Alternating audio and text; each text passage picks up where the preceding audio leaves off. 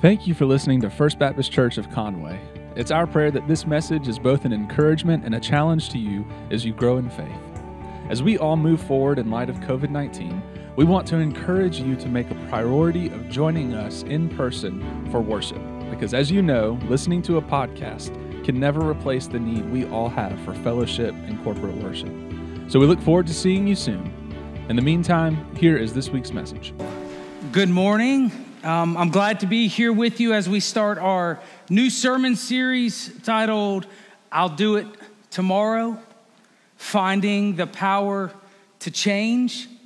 See, change is usually something we think about at the start of a new year. Whether you make New Year's resolutions or not, all of us are thinking about how perhaps this year could be better than last. Especially this year, we're thinking about how it can be better than last.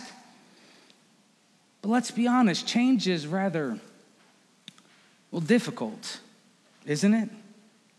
See, generally, I like change. I mean, I, I find a new hobby quite frequently. Anybody else do that? Just, okay, three of us, okay. Yeah, I like new things. I like adventure. I like just, I enjoy new stuff. And I remember talking to a wise leader a couple years ago and saying, I just don't see what, pro- what people's problem is with change. I don't understand why they have such a hard time with it because I love it. He quickly responded, Well, yeah, because it's always your idea. How do you like it when it's someone else's idea? And all I had to do was sit back and think about when Jessica and I first got married. See, one of the things I had to change, and I didn't particularly care for it, is I would come home. She would, she would be at home. I would come home from a long day at work. I would want to come home and eat. Then I'd put on my headset, turn on my Xbox. Yes, that's the generation I'm from, okay? Just to let you know. I would come home, just got married. I would work all day, come home, put on my headset with my friends, turn on my Xbox, and play video games with my friends. And I couldn't figure out for life me why she's upset. Why, she can watch how awesome I am at Call of Duty. Doesn't she understand what a privilege that is? Turns out that's not a good way to start a marriage. And it turns out I had to make some changes.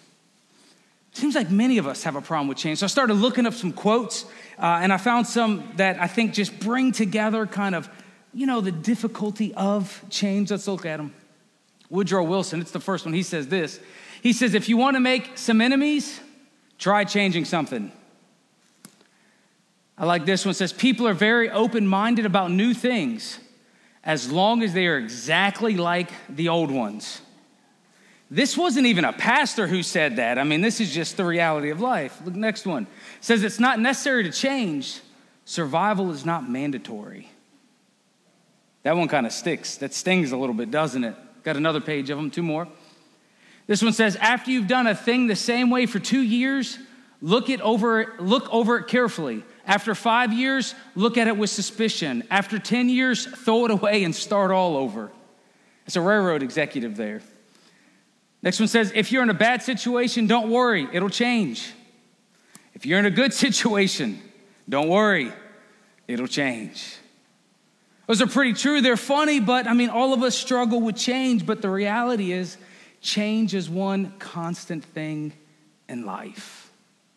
Seasons change, people change, leadership change, and some changes can be exciting, like a promotion at work, the first warm day of spring. My buddy, he's a Buffalo Bills fan. They just won their first playoff game in 25 years. And he is so excited about the change for their football team. Weather changes, they can be negative, they can be painful. A loss of a loved one, a relationship didn't work out, Clemson's last football game.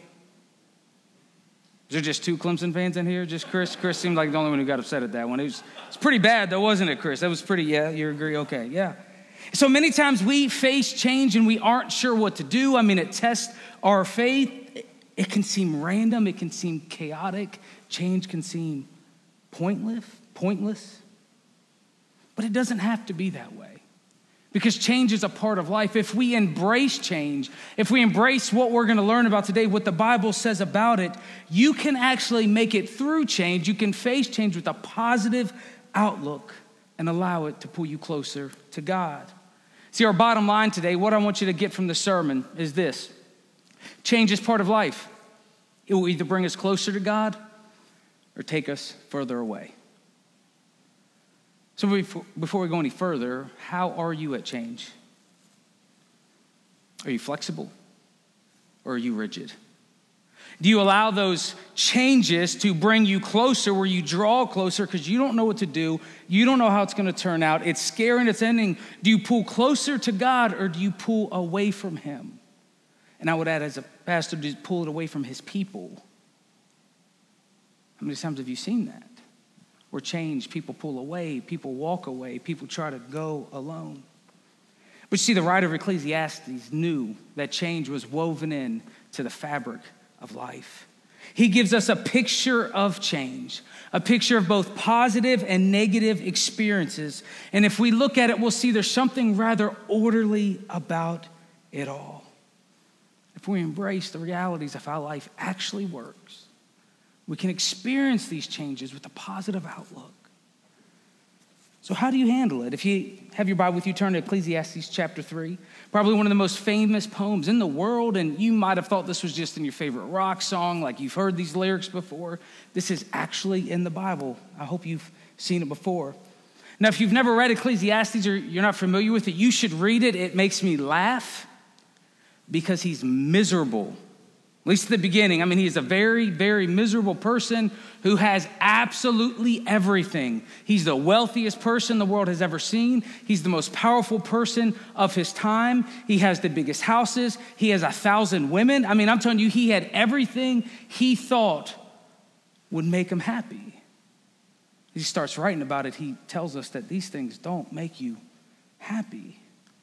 Then he says this Ecclesiastes 3, verse 20 says this. He said, There's a time for everything and a season for every activity under the heavens. There's a time for everything and a season for every activity under the heavens. So when you step back and you look at life and you look at the flow of life, he says there's a time, there's something that's woven in our world, this season of how our world actually works, that everything has a purpose and everything has a place. See, we don't have time to look at it. I originally had it in here, but had to cut it out. You see, the first two chapters, the writer talks about not the things under the heavens, right here, he calls it under the sun. And when he talks about the things under the sun, that is the things of without God. Under the sun represents just a worldly view. When you look at things under the sun, it just seems pointless, it seems meaningless. He says, Your work, well, it's really meaningless. He says, Your riches, it's meaningless because you're just going to give to somebody and they're going to do whatever they want with it. He says, All your hard, hard work, it, it's pointless. He says, Wisdom, there's no point of even being smart. He said, Because guess what happens? The wise person and the unwise person, what happens to them in the end? He says, They both die, so what's the point? He just has this very pessimistic outlook on absolutely everything. This, this life without God seems random and hopeless. And we, as creatures, we do our best to try to make it pain free, problem free. But does it work? No, it, it doesn't. But he says a life with God. That's every activity under the heavens. This life with God is actually orderly. And there are seasons and it's full of change. Look what he says. We're going to read this straight through. He says, There's a time for everything and seasons for every activity under the heavens a time to be born and a time to die, a time to plant and a time to uproot, a time to kill and a time to heal, a time to tear down and a time to build, a time to weep and a time to laugh, a time to mourn and a time to dance a time to scatter stones and a time to gather them, a time to embrace and a time to refrain from embracing, a time to search and a time to give up, a time to keep and a time to throw away.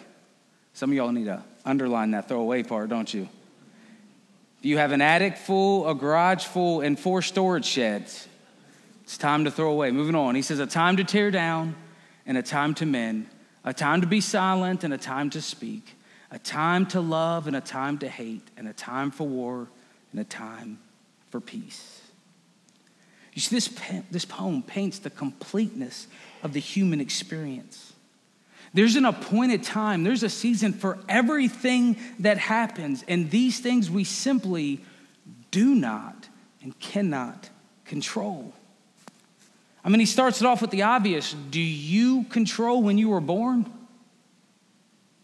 No, it's been appointed. Do you control when you die?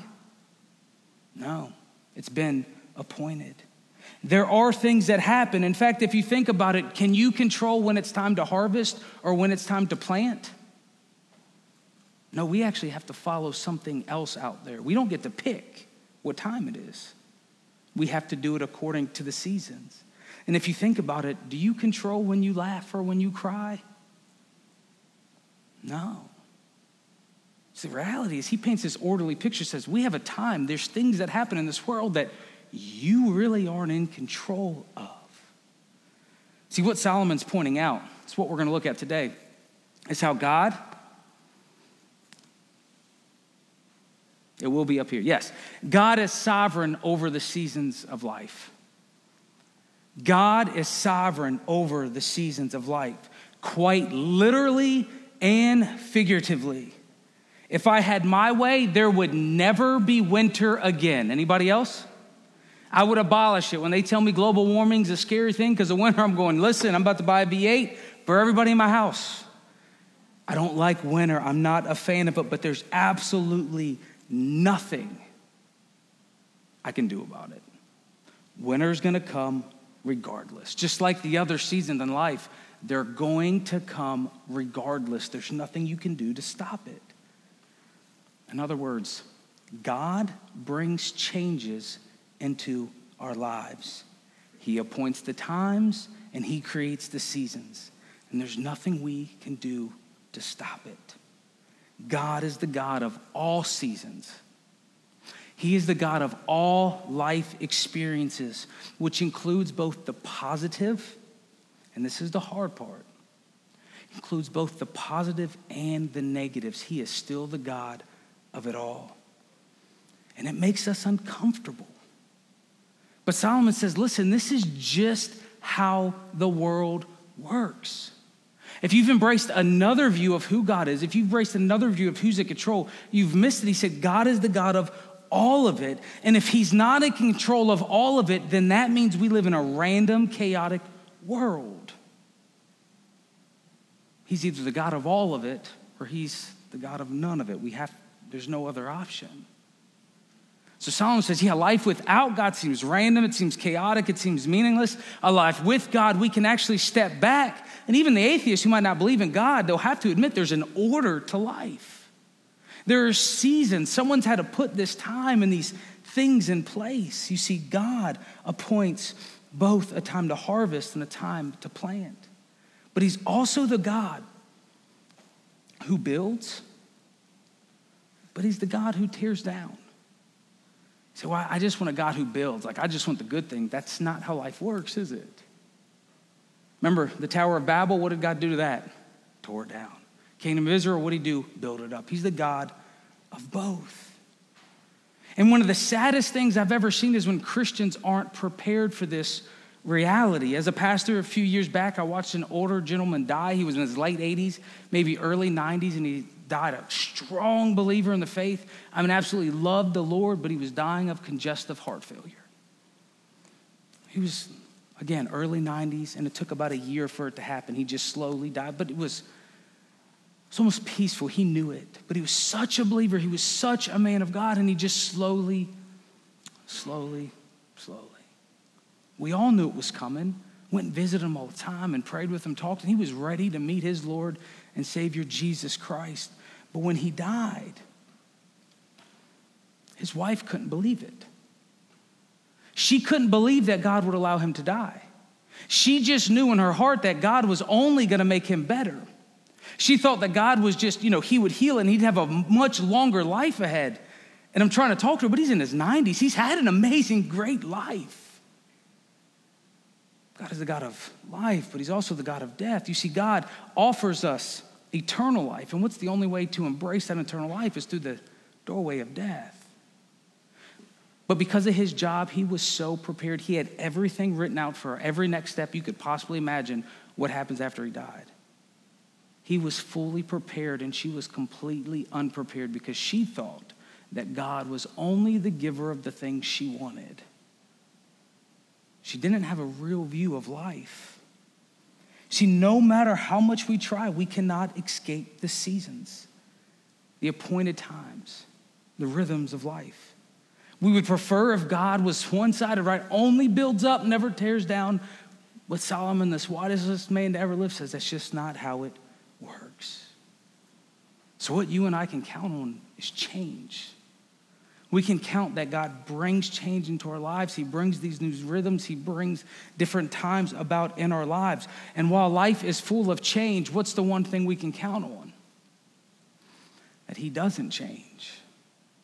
That He is a sovereign God. God never says that life's not going to change. He says, I'm not going to change. But life will be full of it because God is sovereign over the seasons. And luckily for us, because we are New Testament people, we are Christians, we believe in Jesus Christ, we learn something even probably more valuable than just that God is sovereign, He's in control of all of it. We learn something about Jesus. We learn that Jesus is, we'll just skip that today. Jesus was always right on time. This is one of those things you may miss when you read the New Testament, but you will see that Jesus is always on time. Let me share these verses with you. Galatians 4 4, Paul says this, but when the set time had fully, yep, here we go, we're getting there. It says, when the set time had fully come, God sent his son. Mean, he was right on time. Look at Mark 1:15. Jesus said, "The time has come," he said. "The kingdom of God is near. Repent and believe the good news." Jesus says, "Hey, it's here. I was not only born on time, the time is right now." Jesus was well aware of time. This is so big. Keep going. Next next page. John 7:30 says, "As they tried to seize him, but no one laid his hand on him because his hour had not yet come." Fully in control of time. Even when you think Jesus is late, do you remember Martha and Mary? Their brother Lazarus died. They said, Lord, if you were on time, this wouldn't have happened. And he said, Oh, no, I'm right on time. Lazarus, come on out of here. Jesus is always on time. Romans 5 6 says this. You see, just at the right, just at the right, what's that word?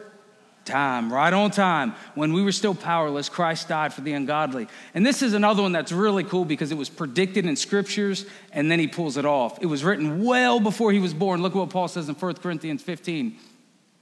He says, What I receive from the Lord, I passed on to you as of first importance that Christ died for our sins according to the scriptures, that he was buried, he was raised on the third day according to the scriptures. That's not saying because the scripture's telling us. What's that saying is the scripture said he would raise on the third day and then he pulled it off. Again, Jesus is always on time. He is the Alpha, He is the Omega, He is the beginning, He is the end. And if He is always on time, that means you and I can trust His timing. We can trust the change He brings about in our lives. And right now, all of us are saying, we want this pandemic to end, and we want it to end when? Now. We want that job, and we want that job. We want that relationship, and we want it. When we understand God is sovereign, that means all powerful and in control. And when we understand that Jesus is right on time every time, we can step back and stop being so demanding about what we want. Jesus has always been on time. See, as we start this series, this is gonna be a four week series, and we talk about change, the thing I want us to wrap our mind around is that change isn't a bad thing. Change isn't something we have to avoid.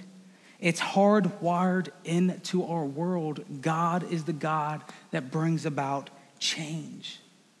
And I'm not trying to insult your intelligence today. Please don't think that, like, well, of course life changes, Brian. Thank you for that. No, I want us to build this foundation of the sovereignty of God and the timing of Jesus because as a pastor, I can quite confidently tell you that Christians do a terrible job at accepting change. We act like no one's in control. We act like God isn't there.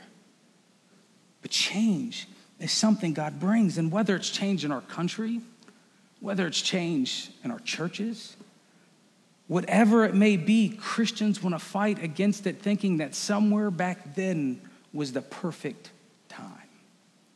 Somewhere back then, everything was completely right. We act as if time is supposed to be frozen. And if the way the things happened back then, or maybe it was easier, maybe it was better, I'm not too sure. But if it was supposed to be that way, who would make sure it was that way? Yeah, our sovereign God would. Because if something was perfect, it would be prescribed to us in the Bible. What that means is prescribed, meaning you have to do. Just like being born again, in order for me to get saved, I have to put my faith and trust in Jesus. You follow me? That's a prescription. I have to do it. If there was something that we had to do, God would prescribe it to us. And if it's not prescribed in the Bible, then it's not perfect and it's open to change. Because change is a part of life. It can bring us, change is a part of life. It can bring us closer to God or take us further away from Him. And I have seen so many Christians, and perhaps you have too, allow change to take them away from God and His people because they think it's supposed to be this certain way. And I say this with all respect. I absolutely love you, okay? You know, you know what's coming next, right? I love you, but you are not God. You are not in control. Nobody needs to bow to you nor to me. God is God and we are not. He gets to decide what happens and how things go. We don't. You see, believing and trusting in the sovereignty of God I'm telling you, it can be life changing if you're not already there. Understanding Jesus is always on time will stop you from thinking you have to take responsibility for things that you have no responsibility over. Because even though God is God, and even though He'll take care of what He needs to take care of, we still have a responsibility in that. It's not to control the world, our responsibility is to follow him in the midst of those changes. Not worry about how the changes occur or what happens. Our responsibility is to follow him in the midst of it. For instance, fatalist. Y'all ever heard of fatalist? All right, if not, here's what it is. A fatalist believes everything's going to happen the way it's going to happen. And the fatalist believes it's going to happen even your personal response. Meaning, I'm going to say what I was supposed to have said. So it doesn't matter if I wanted to say or not. I'm fated to say it, and that's just how the world works. It takes every personal responsibility off of you and puts it on something else. Christians, we're not fatalists. What we believe is this is God's world, and God's gonna bring about change, and He's gonna have seasons, and we can't control that. But what can we control? What we do. Our responsibility isn't to be God, our responsibility is to follow Him in the midst of changes. Say, God, you must be up to something. I don't know. But whatever's going on, I'm just going to follow you through it. I love the way one pastor puts it. He says, Our responsibility is to simply ride the waves, not create them. But some of us are in the ocean mad that waves are even there. We just ride them, we enjoy them, we don't create it. We just take the opportunities and the things that are God, God is doing and get on board, board with it. We, we take responsibility to follow God through every season. All right, that's all we're supposed to do is take responsibility to follow God in every season of life. And when I think about through the Bible and an illustration to kind of bring this point home, when I think of somebody who did this, I think of Daniel. Y'all ever heard of Daniel? There's a book in the Bible named after him. Check that out. You can read all about him. Did you know that?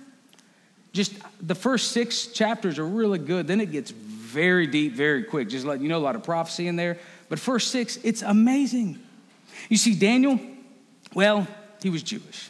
And the kingdom of Judah got taken over by the Babylonians. And when Babylon would come in and take them over, they would take all the smart, uh, kind of upper class people, I'm not making this up, upper class kids who were wealthy, who, you know, parents, stuff like that. They would take all the smartest kids and they, the king would bring them on to his court, send them to school. Basically, he wanted all the smart people working for him, so he captured them. Pretty good idea, right? If you're a king, let me get some other opinion. Diversity, right? So we got all these other people, trained them up, brought them in. And that was Daniel. Well, when Daniel was in training, you probably know this story. Remember, Daniel was in training and the king picked out a food and the official said, Here's the food you have to eat when you're part of the king's palace. What Daniel said, he said, I can't eat this food. It, it, will defile, defile me. It goes against Jewish dietary laws. I can't eat this. The official said, You have to eat. it. If you don't eat it, I could be killed. Daniel said, Well, how about this? He said, Give me 10 days. You give me 10 days, give me what I can only eat, and then you look at how I look versus everybody look, and then we can make a decision. And wouldn't you know, after the 10 days, Daniel looked amazing. Daniel continued, he served two kings, two kings for Babylon. And then when the Medes and Persians came and take them over, it's in the history books, right? They came and took out Babylon. Then he served two of their kings as well. Do you remember one of them when Daniel became one of the chief administrators, like one of the top people for the Persians. I mean, he just did this with Babylon. Now he's one of the top people for Persians. And the people were very jealous of Daniel. They were jealous of his position and his leadership. And they said, Well, we can't find any fault. We can't talk bad about him. We really want his job. Do you remember what they did? They went to the king and said, How about this? Make a law that nobody can pray only to you, king, that they can't pray to any other gods. They can only pray to you. They did this because they knew Daniel was going to pray to his God. So they outlawed prayer. So what did Daniel do? He went and pray about it. you gotta love Daniel. He's like, hey, look, I'm following God in this. He went and prayed about it. They caught him. You remember? The king felt really bad. These guys tricked him. So they took Daniel and threw him where? Lot, man, you guys have some good Sunday school teachers. You need to thank them right now. Threw him the lion's den. Did the, did the lions get him? No. Daniel got put out of lines, then, then they threw who in next? That's the part our Sunday school teachers don't tell us. They threw their, those people with their kids and families in the lion den. Yeah, Sunday school teachers leave out like the rough, that's, that's the, that's the PG 13 story, isn't it? That's the above. Yeah, and the lions, they ended up being pretty hungry and it didn't work out so well for them. But see, Daniel, He's a guy who was stripped away from his home. He watched his hometown be destroyed. He saw Babylon come and take over Judah. Then he saw uh, Babylon be taken over by the Persians, meaning Daniel saw war. He saw people murdered. He probably never saw his family again. He went through good bad bosses, he went through bad bosses, he went through lion's den, he saw his faith outlawed. But in all of that change, he allowed that, which is probably far more than we're going to go through. Would we agree? That's pretty crazy, his life. He allowed that to pull him closer to God rather than allow him to run from him. See, Daniel didn't try to take responsibility for what God was doing. Daniel just kept following him in the midst of it. You see, when we understand that change is natural, we understand that this is God's world and we are just a part of it, we realize there's no reason to fight against what he's doing because we will not win. He is God. In fact, it could be very well your secret to happiness. See, my observations, people who are miserable, excuse me, people who don't like change, they get pretty miserable because life is full of it. And you think I'm making this up, but look what Solomon says in Ecclesiastes 3:11. After his poem, he says this. He says, "He has made everything beautiful in its time." Speaking of God. He has also set eternity in the heart in the human heart, yet no one can fathom what God has done from the beginning to the end. Listen, he says, when you step back, you see the rhythm, you see the order that life has, and that he has created all of it, and it's, and it's beautiful. You realize you don't have to try to be him. In fact, not only is it beautiful, He's put that longing inside all of us. Whether you believe or not, all humans want to live forever. There's something inside of us that, that draws us to the eternal, to something bigger than ourselves. And Solomon says, Yeah, God's put that in our hearts. You see, while everything has its time and everything has its place, all of us long for more. And Solomon says, You see, God is bigger. You see, there's more out there. So, why even try to understand this? And I love his next advice. Listen, this is going to be so deep, it's going to be so theological. You might want to underline this verse, go back to it. It's going to be rather hard to understand. He says this He says, I know there is nothing better, get that? Nothing better than for people to be happy, to do good work while they live. Excuse me, to do good while they live, and that each of them may eat and drink and find satisfaction in all their toil. This is the gift of God. Solomon says, when you realize that God is sovereign, when you realize that He already has all of this figured out and He doesn't need our help, we can actually rest and relax and enjoy life. Best illustration I got's a cruise ship. How many of y'all been on a cruise? Do you go up and bother the captain and want to know how you're going to get there or when you're going to get there and what it looks like? You're at the buffet. You're not worried about. You're like, I don't know. That's not my job. I'm going to go to the buffet. What do they say? Everybody gains like five to 10 pounds at a cruise or something like that? 15, 20. I don't know. It's a lot, isn't it? Yeah. And in life, you're not the cruise captain. You can sit back at the buffet. He's got it. He's God. So Solomon says when you realize that you're not in control, you can stop trying to control things. We can stop being God and understand that change is going to happen. Some of it we're going to like, some of it we're not going to like. My receding hairline, I mean, I'm not where Doug is yet, thank goodness, but my receding hairline, right? I don't care for it, but I can accept it or I can fight it. But see, Solomon says, no, when you understand God's sovereign, he says you can be happy. I don't have this up there. He says you can be happy. That's literally what he says. Can you go back to that verse? Yeah, look, he says you can be happy. There's nothing better than to be happy. Like, why, why am I so negative? I don't know. Sounds like God's sovereign. Be happy. I love the way Charles Stanley says it. He says this disappointments are inevitable, discouragement is a choice. Charles Stanley's wise. I like that. Disappointments are inevitable, discouragement is a choice. You said that idea of being happy means joyful and a cheerful countenance just smiling all the time, just like life is good. Some of us need to make that our mission statement in life, don't we? Trying to figure out what your life is. Be happy. That's it. Just go for that. Be happy. And then he says, do good. Well, you know, the Bible says this. Paul says in Ephesians 2:10, he says, For we are God's handiwork created in Christ Jesus to do good works, which God prepared in advance for us to do. He says, so be happy, go do moral and ethical good things for other people. And then he says, celebrate life. That's what eating and drinking and being merry, he says, find reasons to celebrate, find reasons to party. We talked about partying last week. Do you remember that? When Jesus told a story, talk about party. I'm not talking about keg stands, Chuck, just to let you know. I'm not talking about those type of parties. But he said, find reasons to celebrate. I have to admit, that's one thing I'm not good at. I'm not good at celebrating. I need to get better at that. But he says, when you realize God's in control, you can just celebrate life. Think about it. I wonder if the next time you get upset, the next time change is occurring and it's good change or bad change, you know, and you just don't like what's going on, you're not sure what's happening. I wonder if you just took his advice, I wonder if it would work out for you. Because think about it. In order to be happy, you'd have to what? Not focus on the things you don't like. If you are doing good, that means you'd have to think of somebody outside of yourself.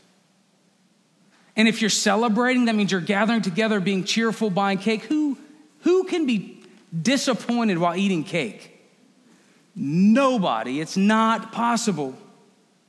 So think about this. Next time something's bothering you, he says, Yeah, well, stop focusing on what's bothering you. Focus on something positive. Go do good for somebody else and throw a party.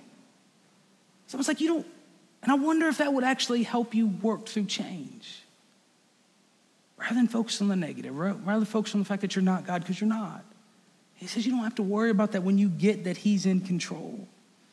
Because he says in verse 14 this He says, I know that everything God does will endure forever. Meaning, if God's doing something, can you stop it? In fact, you wouldn't want to. He's God. And he says, nothing can be added to it and nothing can be taken from it. In other words, God doesn't need your help. Isn't that comforting? They know he doesn't need, like, it's very comforting. I know some of us were like, no, he, he should ask me what's going on. It's comforting to know that he doesn't need me, that he's way smarter than me. Because if he'd be like, Brian, look, I got this equation. The sun's about to hit Earth. Uh, this is algebra. I need you to work it out. We'd all be in trouble, right? He doesn't need us. He's got this. God is God, and He's going to do what He's going to do, so I can be happy. I can do good. I can celebrate life because He is God and I am not. You see, because of my relationship with Jesus Christ, I can embrace the seasons of life, the change that's inevitable to happen, and I can embrace it with happiness, doing good, because I've seen how much He loves me. I've seen what He did for me on the cross. And I know that He's promised me salvation and eternal life. So no matter what happens here, it's going to be fine. So why not just choose to enjoy it while we're here? Remember, God created this earth for Him, but for us. He put us here to enjoy it. So why not enjoy it? See, change, it's not bad, it's not good, it's just a part of life. And next week, what we're going to learn is if you're a Christian, if you're a born again believer in Jesus Christ, we're going to learn that change isn't actually an option. It's what we're called to. Will you pray with me? Gracious Heavenly Father, we thank you so much for you. We thank you that you are sovereign. You are the God who's in control of this entire world and everything in it. Lord, we don't understand seasons. I don't understand winter. I think it's pointless, but yet, Lord, it's here. There are things that are going to happen in our lives that we don't understand, that we dislike, but yet, in the midst of all of that, you tell us we can count on you. We see in the life of Jesus that you're always on time, even when we think you're late. So, God, we trust that you are sovereign and all in control. We trust that your perfect timing is the right time. And in that, Lord, I just pray that each and every one of us, us believers, we can just enjoy life. We can be happy. We can find reasons to celebrate. We can love our neighbor as ourselves. That when we believe and trust in your sovereignty, Lord, it allows us to just Relax a bit. Take a step back. And just start trusting. God, we are thankful that you are God. We're thankful that you love us, that you care about each and every one of us. We're so thankful that you chose to step in our world, in our time, and give us salvation. We're so thankful that we can trust in Jesus, knowing that no matter what happens here, that we will go to a better place, a life of bliss, a life in your glory, a life that will never end. Lord, we thank you for that salvation. We thank you that you offer it to each and every one of us. We just turn from our ways and trusting in you. God, allow us to embrace change with a smile. Allow us to go through these seasons of life knowing that you got this. In the name of Jesus, we pray. Amen.